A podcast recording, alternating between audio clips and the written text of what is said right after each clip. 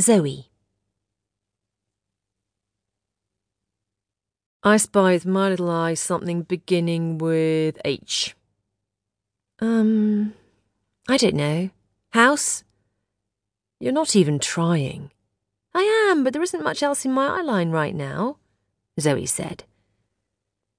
It was raining so hard she could barely see anything beyond the windscreen.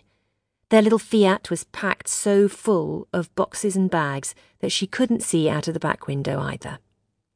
The drive from Swiss Cottage to Highgate had been nerve wracking enough, and it hadn't even been raining then. They were stationary now, parked behind their removal van. Zoe's mobile sitting on the dashboard. They both tried hard not to stare at it. Did you give up? Win asked. I absolutely give up, Hydrangeas. Zoe squinted furiously out of the window. What hydrangeas? Somewhere out there. Win gestured at the murky foliage in front of the house. You said they were hydrangeas when we came for the first viewing, didn't you? No.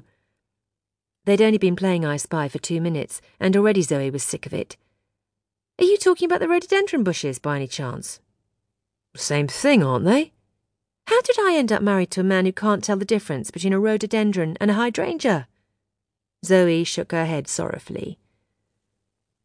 You know the nature stuff is your department, Win said. Because Zoe's parents were firm believers in the benefits of fresh air and the great outdoors, so being able to tell the difference between a rhododendron and a hydrangea wasn't unduly taxing for her. She could even differentiate between a chaffinch and a goldcrest at fifty paces a talent she rarely had use for. While I can add up whole columns of numbers in my head. That's what I bring to our relationship, Win reminded her. Also, I bake. I keep you in cake. For which I'm eternally grateful, Zoe said, and then her phone rang before Win could continue to list what else he brought to their union, and they both twitched like they'd never heard a phone ring before. It was Parminder, their solicitor. All the funds, money from the sale of their flat earlier that day, the savings squirreled away, the mortgage they'd extended, had reached their final destination, never to return. Now, Parminder had been instructed by the vendor's solicitor that the key to the house that they'd just bought and could barely see from where they were sitting was under a brick in the flower bed nearest to the front door. Zoe opened the car door. We better make a run for it, she said. They ran, coats pulled over their heads. There was nothing even near to being a flower bed by the front door, but they both rooted around in the tangle of weeds until Win found the key, then made a dash for the door. It should have been a special moment. Their first proper house, a brand new start. But rain was dripping down Zoe's neck, and the movers were unloading, so she took the key from Win and rammed it into the lock. Not so fast. Win wrapped his arms around Zoe's waist before she could jerk away and tried to lift her up. I'm going to carry you over the threshold.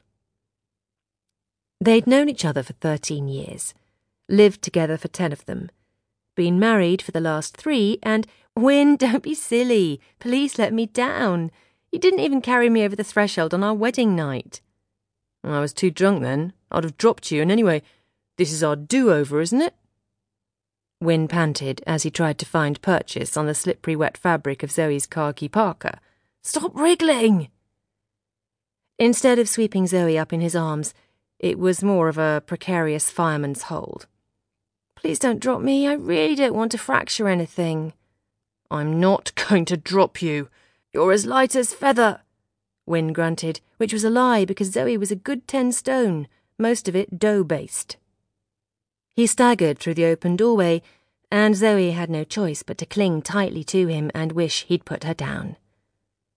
Mind your backs, shouted a voice from behind them, and Win did drop Zoe then so they could flatten their spines to the wall as the first box was brought in. Where do you want these then, Gov?